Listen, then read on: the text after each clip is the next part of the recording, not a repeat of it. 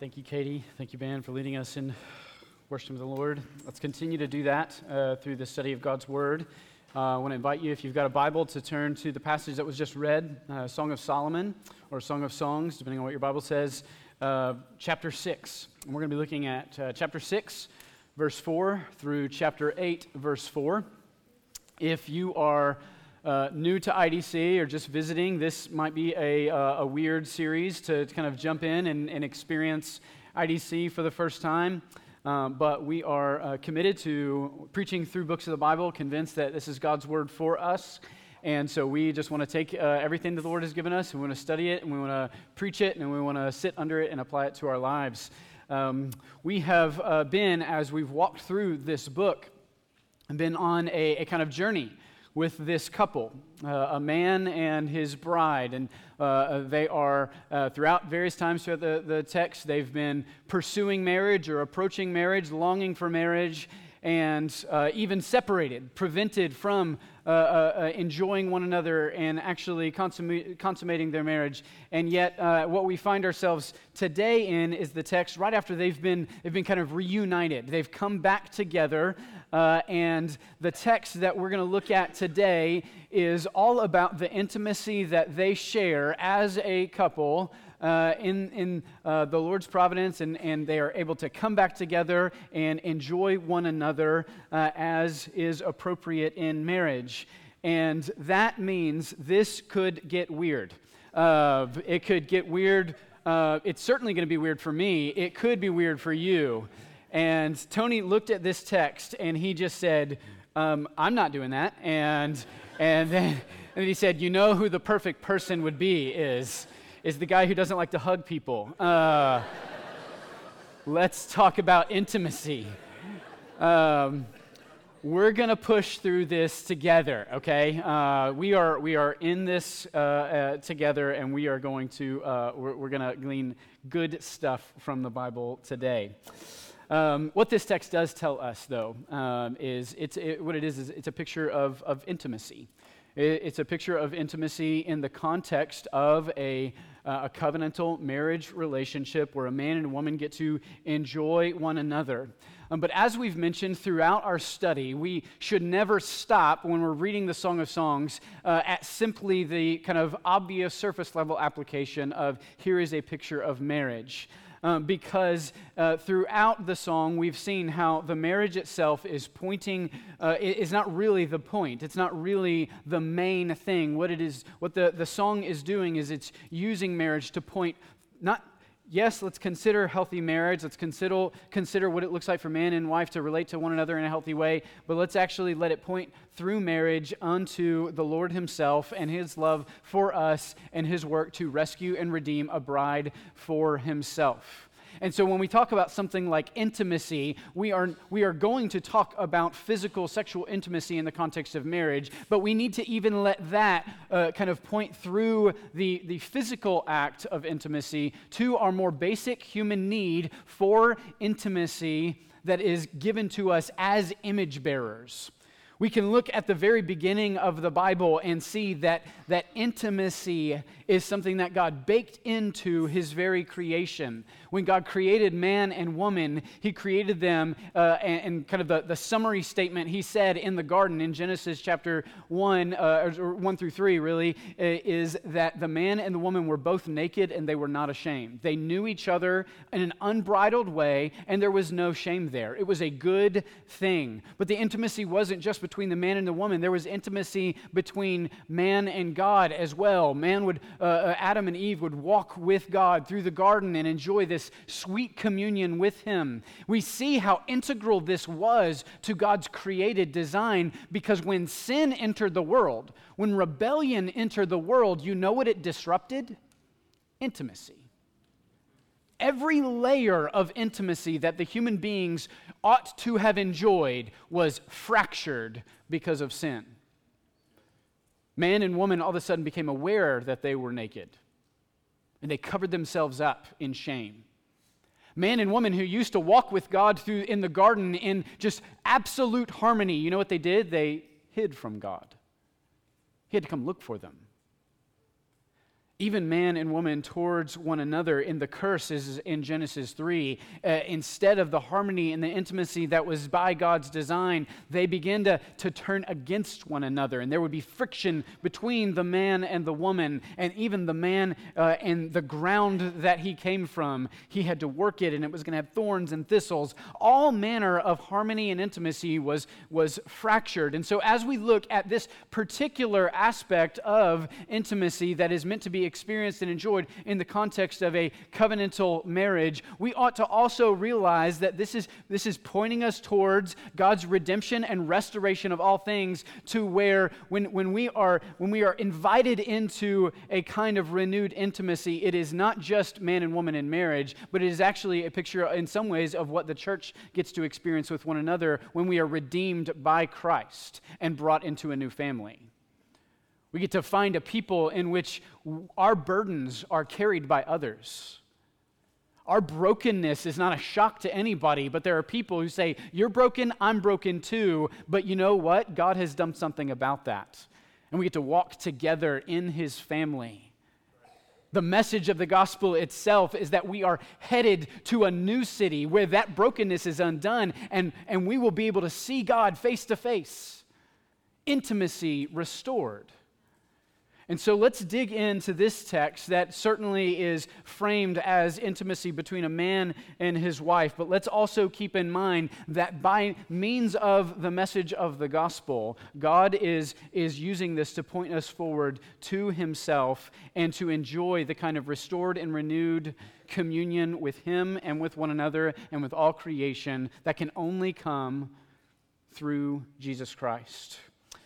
I want to frame this in terms of intimacy. It's a big text, 6 4 through 8 4, and so we're going to have to clump some things together. But there's a narrative kind of flow to this passage today. It's not just uh, them looking at each other, staring in one another's eyes, and ogling one another. There is some of that, and it will be something that we have to power through. But there is also some drama that happens throughout. And so let's look at kind of this first phase uh, of intimacy being initiated.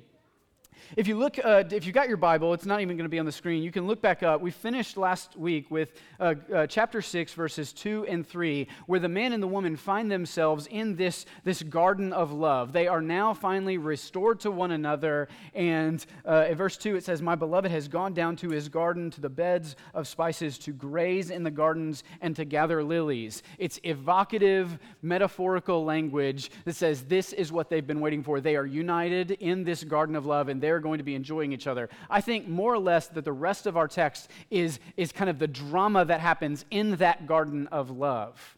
And so, what happens first when they're in that garden of love is that the man begins to initiate with his wife. He begins to pursue her by praising her. He showers on her this montage of kind of effusive praise. He wants to woo her. They're there, they're th- together, they're united, but he has to, he doesn't have to, but he desires to continue to, to praise her and delight in her. And this is instructive, again, on a basic level when we're talking about romantic relationships. If you find yourselves, you know, you, you've been working really hard uh, to, to, to, you know, find the girl and woo her and get the ring and marriage, and then boom, you're married. If, if all of a sudden the wooing stops, you've missed something.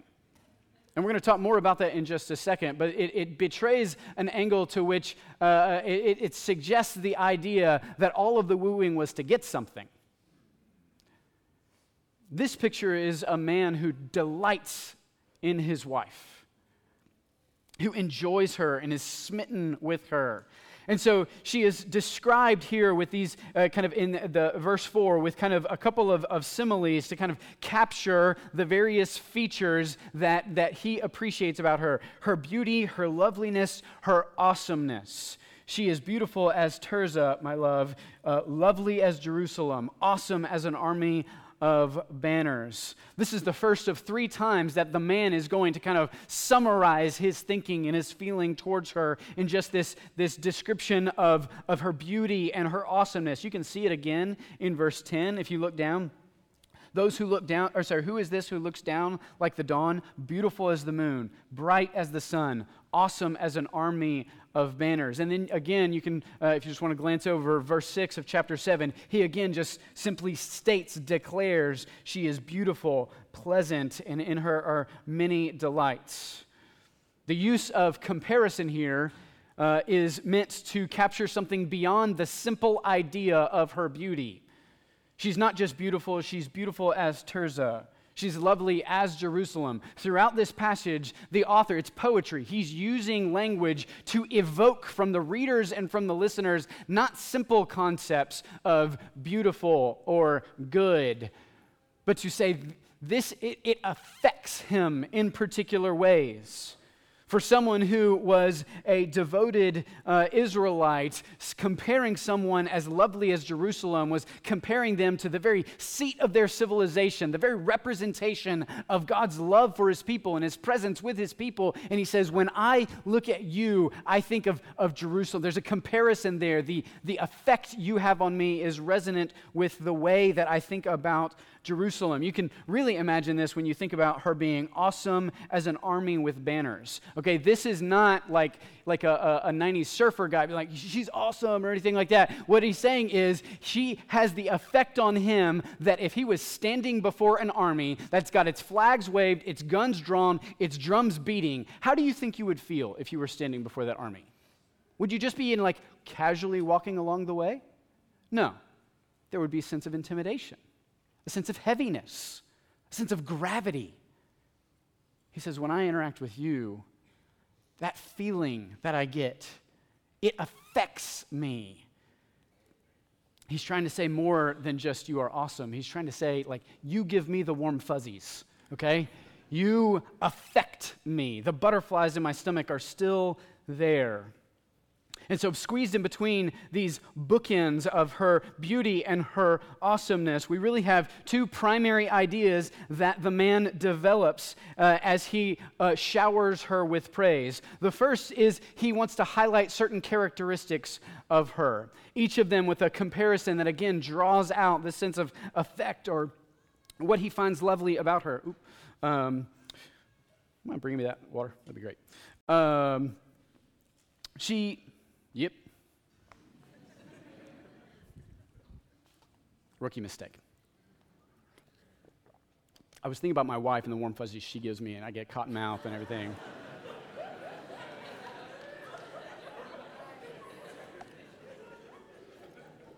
She's not here.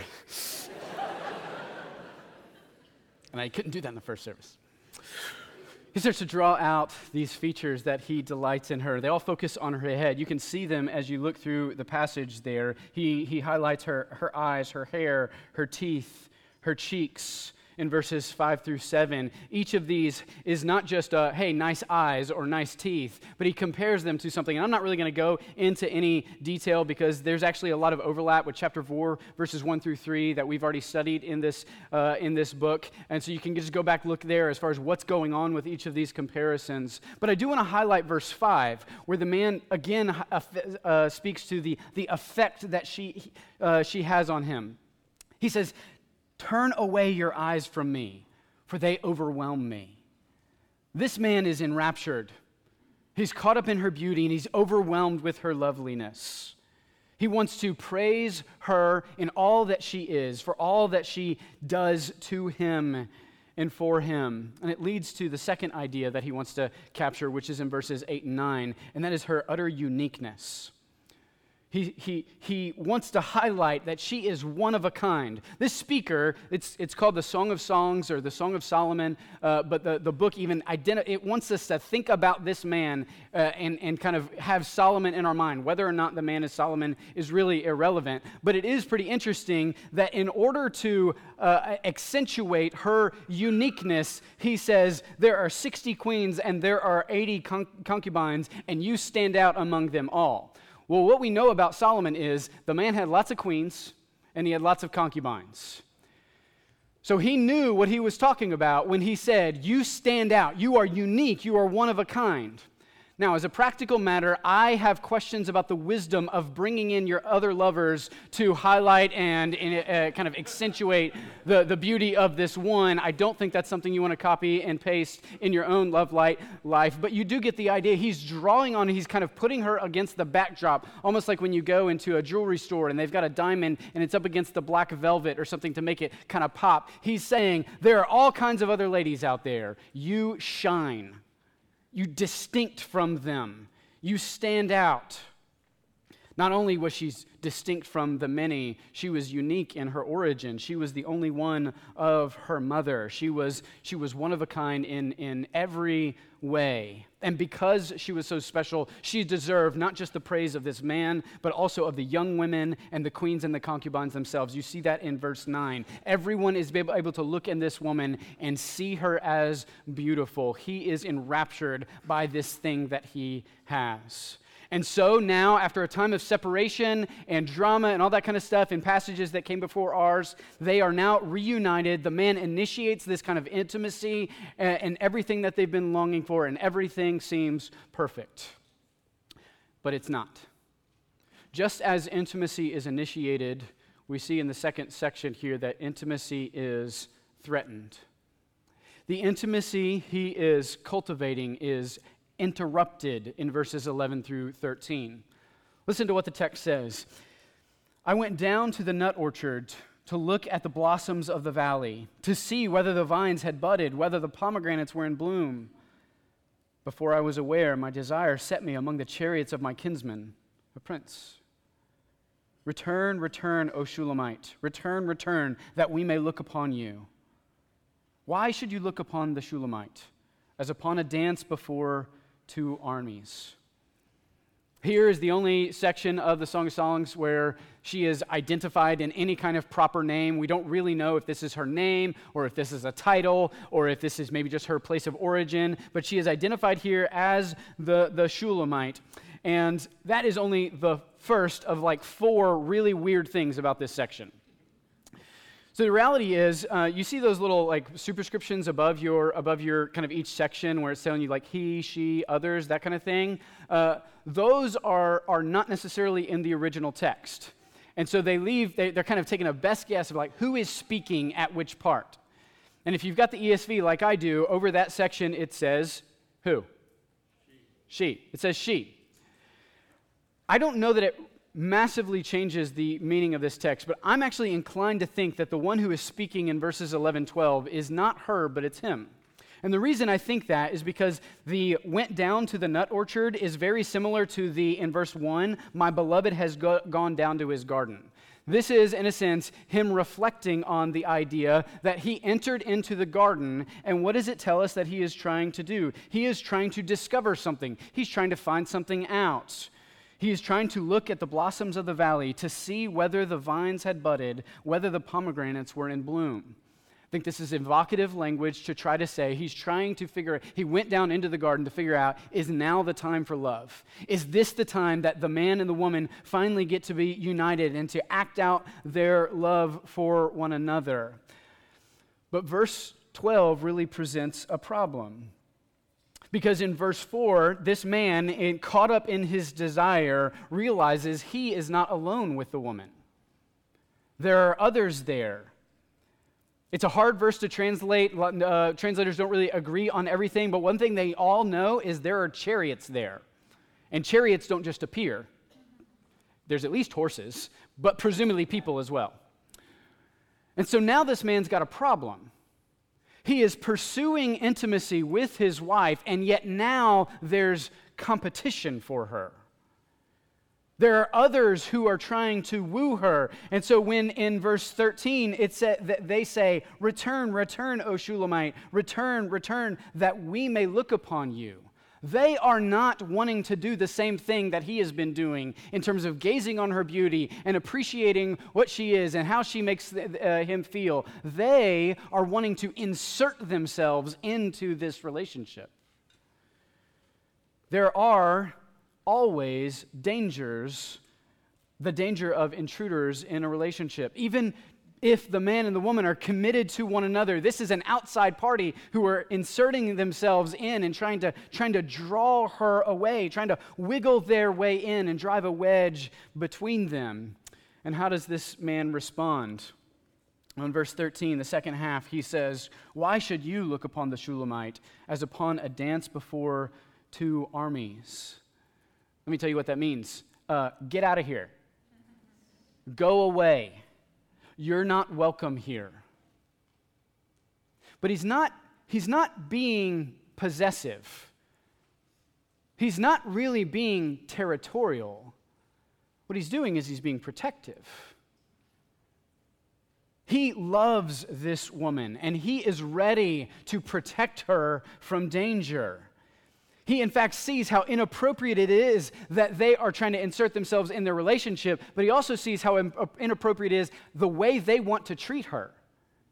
You know, right after he's just been pouring out praise of this woman, you know what they want to do? They want to ogle her, they want to objectify her, they want to use her for their own benefit. See, there are intruders in this garden who are inserting themselves, but they are not just competition to see who can love her best. One of them is interested in loving her for who she is, pouring out his love on her because he is enraptured by her, and the other party is interested in wooing her, using her, and then disposing her. That's really what's going on here, right? Why, why are you going to treat her like two armies would treat uh, if they're, they're facing one another, they're about to go into battle, and you know what they need before battle? A little entertainment. So they get a dance. Let's entertain ourselves before we actually go to battle. She is not uh, the object of their affection. She is a tool for them to use.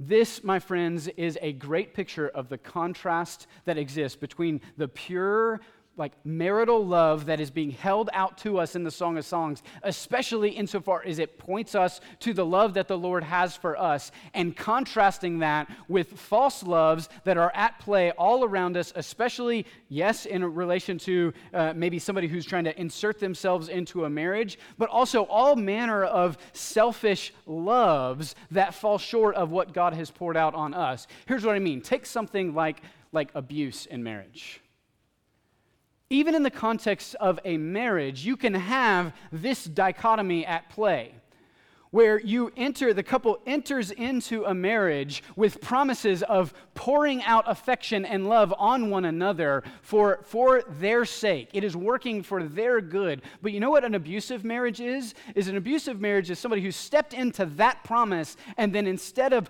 pouring out their love on the other person, they insist the other person pour out their love on me the other person becomes a means of my gratification. It becomes a means of, of how I get my desires fulfilled rather than how I pour out my desire on you. Do you see the, the twisting that happens there? It's one of the reasons I think uh, abuse in marriage is so ugly and so twisted and so hostile to the gospel because in the marriage relationship that is meant to picture forward what God has done in laying himself down for his bride, the man then uses, often the man uses the relationship for his own gain, even at great cost to them. It is a distortion of the picture of the gospel. And it's one of the reasons as a church we want to take something, even in the context of marriage, so seriously. Because it's wicked and it's twisted. And these, these men right here are personifying that, personifying the approach to love and even sexuality in a way that says, Give me, give me, give me, rather than the picture of love that is given to us in this man and the woman that says, Let me pour out for you. Let me focus on you, not on me. And so this, this marriage is threatened. The intimacy is threatened. There is an intruder in the garden, and the man notices the threat and he responds appropriately by saying, You are not welcome here. You are not, you're not allowed to enter into this thing. And so he ramps up, at that point, he ramps up his pursuit of healthy, like uh, godly intimacy with this woman, which pivots us into verse 7, or sorry, chapter 7, where he continues praising her, but it just like puts, pours gasoline on it.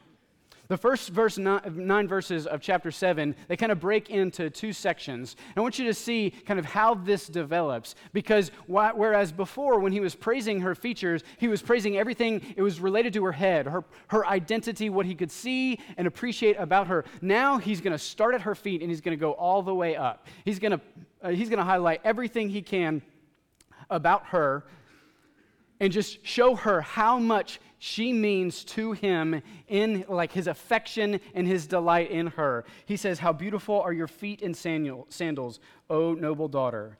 Your rounded thighs are like jewels, the work of a master hand. Your navel is a rounded bowl that never lacks mixed wine. Your belly is a heap of wheat enriched with lilies. Your two breasts are like two fawns, twins of a gazelle. Your neck is like an ivory tower. Your eyes are pools in Heshbon by the gates of Bath-rabbim. Your nose is like a tower of Lebanon, which looks down towards Damascus. Your head crowns you like Carmel, and your flowing locks are like purple. A king is held captive in the tresses. He says, What I began earlier, you hadn't heard anything yet. And once again, he uses all these metaphors. I'm not going to go into them just for time purposes, but all these metaphors to try to draw out. He's not just saying, Good job. He's saying, This is how awesome you are in all that you are. I want you to recognize you are not just something to be used and discarded, you are something to be treasured and valued. But not just not just treasured and valued in an observational way, but treasured and valued in an experiential way. See, this passage takes a pivot in verses 6 and 7.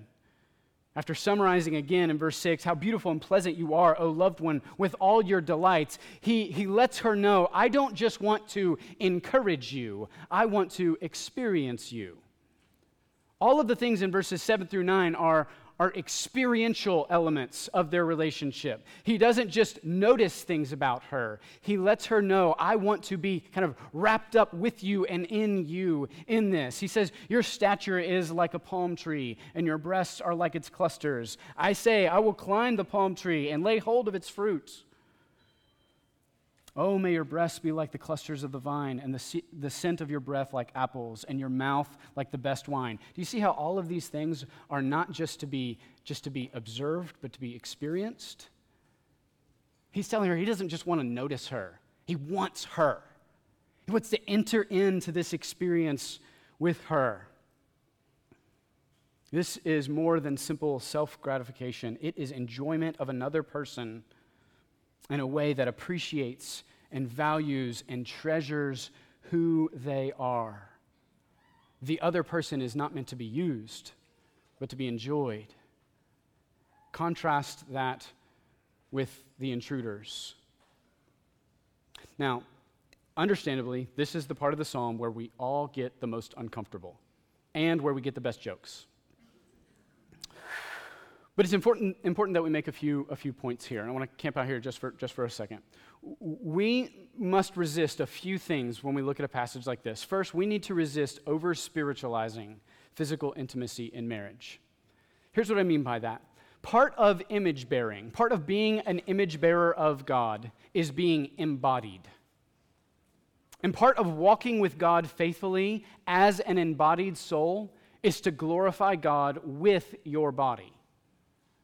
I'm going to say that again. Part of you walking faithfully before God as an embodied soul is to glorify God with and in your body.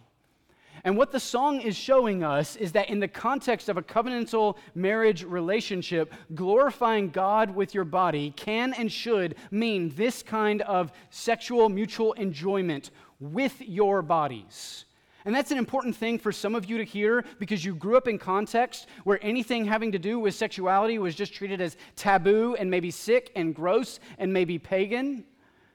And I want you to know that what the song is holding out for us is a picture that you can glorify God with your body in sexual intimacy in the context of, of a covenantal marriage. It is not dirty, it is not a distortion, it is not a concession to a pagan culture. It is part of God's good design. And we need, as Christians, we need to hold on to that. We cannot kind of fall farther and farther into uh, kind of one of two extremes, which is to just deify the body or to deny the body. We've got to recognize this is part of God's design, which re- leads us into uh, the second thing that we must be careful of. We must resist over glorifying sexual intimacy in marriage. What the song is not telling us is that in order to be fully human, we have to experience this particular kind of physical intimacy. There are a number, there are any number of reasons that faithfulness to the Lord might not entail this manifestation of sexual intimacy.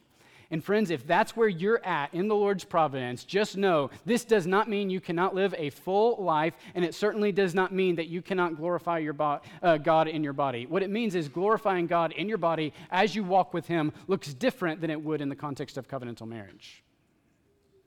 There are any number of reasons that we can list. One, it might just be that it's not time for you yet. This is a theme throughout the song. If you look in verse, uh, chapter 8, verse 4, this is where our text lands today. I adjure you, O daughters of Jerusalem, that you not stir up or awaken love until it pleases.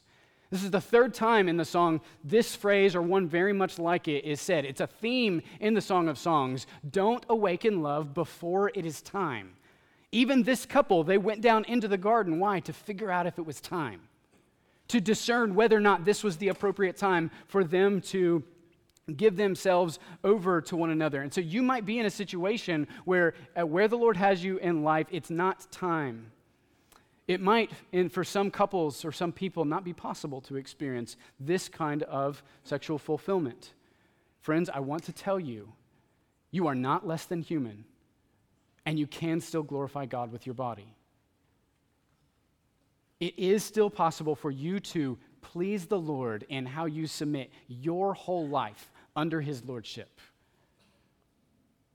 It might be that for some of you, it's just not God's providential plan, at least not right now, after we do Song of Songs, we're going to jump into 1 Corinthians. 1 Corinthians 7 has a lot about this. It says, Everybody, in whatever stage of life you're in, you are to be faithful to the Lord in that thing. And it looks like different things. And so, my single brothers and sisters, whether it's you're not yet married or maybe that you're no longer married, what being faithful to the Lord looks like for you is not enjoyment of sexual uh, uh, fulfillment in the context of marriage, but it does not mean you cannot experience fulfillment. But that fulfillment is going to be found in devoting yourself to the Lord no matter where you're at. And I do not say that tritely as though it's easy or it's just, oh, yeah, okay, we just got to, oh, fulfillment, okay. Like, I get that it's easier said than done. But we also want to recognize that this does not, this does not make us full. This kind of sexual intimacy, there's a way to over glorify it that makes it the most important thing to being human. And that leads me to the last thing that I think we need to reckon with, and that is one, one reason we, we should not over glorify physical intimacy in marriage is because it's not forever. Jesus is very clear about this when he's talking to the Sadducees. He said, In the new kingdom, there's not going to be marriage or giving in marriage. We are going to one day be fully restored, whole human beings. And marriage doesn't seem like it's a key part of that. How can that be possible? You are going to be more human than you've ever been if you are in Christ one day. And marriage will not be a part of that. And so do not over glorify this kind of physical intimacy. Each of these scenarios and many more call us to find fulfillment not in sexual intimacy, but ultimately in being faithful to Christ. And we must keep in mind that even sexual intimacy in marriage can be something that isn't necessarily pleasing to the Lord. Thirdly, we must resist oversimplifying physical intimacy in marriage. What I mean here is by making it just about physical intimacy. Even in marriage, we need to keep in mind that physical intimacy is pointing beyond itself. It's never simply about marriage and sex. It would really be a strange thing, wouldn't it, if we were reading the whole Old Testament, which we understand to be structured in such a way as to point us to our need for redemption in God's promises through the provision of a Messiah. Everything about the Old Testament is pointing us to Christ. If you're new to IDC, just like be aware. That's how we're approaching the Bible. It's all pointing us to Jesus. And it would be really strange if like dropped in the middle of that narrative is like this like Christian Kama Sutra. Like, here's the mechanics of how you do this well. That would be strange, right? Even this text, in its intimacy, is pointing us beyond itself to the love that God has for his people and that he ultimately manifests in his Son. You want to see, just think, think about some parallels here? The man and the woman are in the garden. And while they are enjoying one another, intruders walk in. Does that sound like anything? Does it sound like the Garden of Eden? An intruder walks in, and what does the intruder try to do? He tries to split them up. He tries to break the intimacy. He tries to distort it and turn them against one another. And the problem in the Bible is that he was successful. Does it look like this man was successful? This is pointing us to a man who is able to protect his wife, who is able to fend off the intruder, and is able, in his faithfulness to her, to protect her and to keep her for himself so that they can enjoy one another forever. This man is pointing us to the man, Jesus Christ, the one who in the garden was pointing, who was promised to crush the head of the serpent and to make all things right. That is what is going on in this scene of sexual fulfillment is a faithful man who lays himself down for his bride. This is the picture of the gospel for us. And so as he as he pours himself out, focuses on her, he's not using her for his own gratification. He is loving her for her good. It points us to the one that we all need. And notice how our, our text concludes. When that intimacy is pursued by the faithful man, that intimacy is reciprocated by her. The very last line that I read a second ago, the first part of, of verse 9, it says, And your, this is the man, your mouth is like the best wine. She picks up on the analogy and she says, It goes down smoothly for my beloved, gliding over lips and teeth. She says, I got your wine. I'm here for it. I see the way that you have loved me, and she now is reciprocating and responding to him in an appropriate manner, which is why she says, I am my beloved's, and his desire is for me. So, previously in our text, I don't know if you noticed that it was the man who was going down to figure out if it was time for love. Verse 11, she says, Come, my beloved, let's go. Let's go down into the fields and lodge in the villages. Let us go out early into the vineyards and see whether the vines have budded, whether the grape blossoms have opened and the pomegranates are in bloom. She says, Now we're in this together. And when, when that happens, she says, There I will give you my love. The mandrakes give forth fragrance, and beside our doors are all choice fruits, new as well as old, which I have laid up for you, O my beloved. This is a woman who has received the love, the care, the affection of her, of her bridegroom. And in response, she turns it back and enters in and entrusts herself not to one who would use her and abuse her and discard her, but one who would receive her and delight in her and cherish her. And so she wants to enter all the way into it. She wants to give herself wholly over to him, which is why we get in verses uh, 1 through 3 of chapter 8 some frankly weird expressions of affection from her, okay? Oh, that you were like a brother to me. This just took a pivot, right? Um, but we need to keep in mind why. She, she tells us. Why, why does she want him to be like a brother? It seems like what she's saying is that I want the kind of closeness, I want just to be as close to you as I possibly can be for as long as possible. I wish, it's, it's almost suggestive that, she was, uh, that she's wishing they were twins they could be in the womb together. They could be nursing together. They could have their whole lives wrapped up with one another. She's like, I want to be just with you and all the time, sharing and experiencing everything with you. She also says that if I found you outside, I would kiss you and none would despise me. Again, somewhat strange, but in that culture, she could, would be able to show physical affection to her brother in a way that she couldn't even with her husband. It just wouldn't have been appropriate. She wants the kind of closeness that is unbridled, it has no boundaries, she can experience it all the time. And so she says, after this, these kinds of expressions of saying how much that she wants to give herself over to him in response to her love, she celebrates in verse 3 the left hand, his left hand is under my head, and his right hand embraces me. Whereas earlier it was only one of them, now they are seeking it together. Why? Because she is responding to his covenantal love for her. This is once again a rhythm that echoes the gospel itself, isn't it? We love because he first loved us. She is in a posture and a position where she loves because she's received love. And there's all kinds of implications there, practical applications for marriage if you are married. And I don't want to take away from those, but I actually want to highlight something different. And I just want to acknowledge that, again, if you're new to whether Christianity or IDC, we don't talk about like sexuality every week. Like, this is not something we're obsessed with. What we do talk about every week is how we have been the recipients of God's unfailing love for us. We are not a group of people who've got it all figured out. We are a group of people who have had the love of God showered on us, even though we are undeserving of any mercy from Him. And our response to receiving that love is to reciprocate, to respond in love to Him. He initiates, we respond. That is the message of the gospel. And what that means for you, unbeliever, is that you are hearing this message of a God who loves you even at great personal cost, great personal sacrifice, so much so that he sees you in your sin and he would send his love to take your sin on himself, to die the death that you deserve, to be buried and raised from the dead to defeat the death that you are destined for, so that he could have you. That is the message that marriage points us to. That is the message that this whole Bible points us to is that the God of all things has poured out his love on you in Christ. And the invitation to you is respond.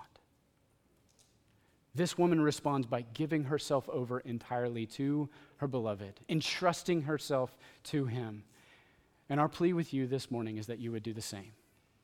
Is that you look at this God who does not want to use and abuse and discard, but he actually wants to pour his love out on you for your good that you would see that and experience it and delight in it and enjoy what this couple is getting to enjoy. There's the freedom and the delight of being fully known, fully loved, fully valued, and fully kept. That is what is given to us in the gospel. Let's pray. Father God, thank you that you are faithful, that you have been good, and you have poured your love out for us. And God, we recognize that we are unworthy of your love and affection. God, but you are a good father. You are a faithful bridegroom. And even though Adam failed, you did not fail, and you will not fail.